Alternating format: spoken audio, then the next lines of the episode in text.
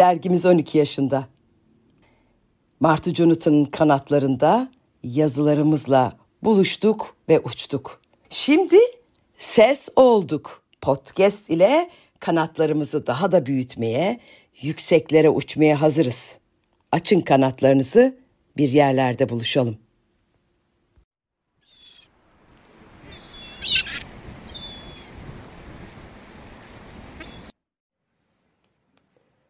Bu hikayenin kahramanı kim? Yazan Gülçin Gürses. Her hikayenin bir kahramanı, bir de haini vardır.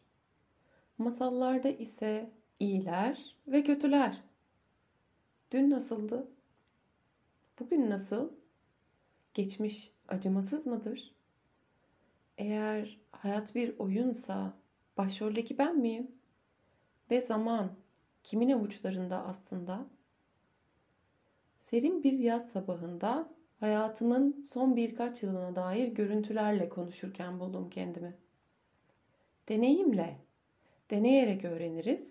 Kimse kimseye bir şey öğretemez diyen doğaçlama tiyatronun Amerikalı annesi Viola Spoli'nin görüntüsünü hatırladım hafif bir ürpertiyle. Ve sessizce mırıldandım. Denedim. Deniyorum. Spolin'e göre yetenek bireyin deneyimleme kapasitesidir. Kişi deneyimlerken hem entelektüel hem fiziksel hem de sezgisel gücü devreye girer. Bu güçlerden sonuncusu olan sezgi öğrenmenin en önemli parçası olmakla beraber günümüz toplum düzeninde geri plana itilmiştir. Hayatımızda karşılaştığımız sayısız olayda bambaşka duygularla zamana karşı yol alırız.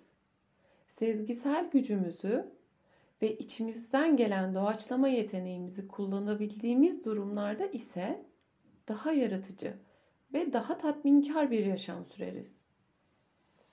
Einstein'ın da dediği gibi yaratıcılığımızın önündeki en büyük engel eğitimimizdir belki de. Bugün bu engelleri görmezden gelemeyiz. Evet. Ama şartları olduğu gibi kabullenip de devam edemeyiz.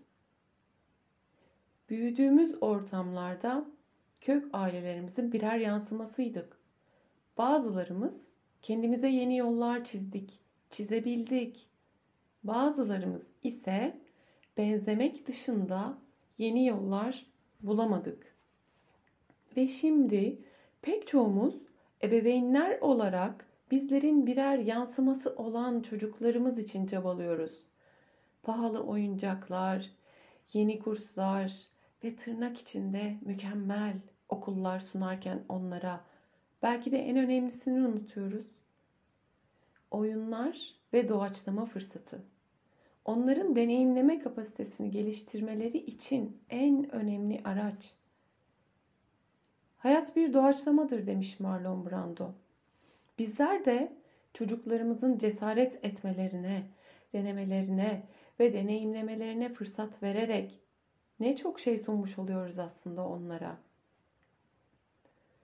Eğer çevre izin verirse herkes öğrenmeyi seçtiği şeyi öğrenebilir ve eğer birey kendine izin verirse çevre ona öğretmesi gereken her şeyi öğretir yetenekli ya da yeteneksiz olmanın aslında bir hükmü yoktur demiş Viola Spolin.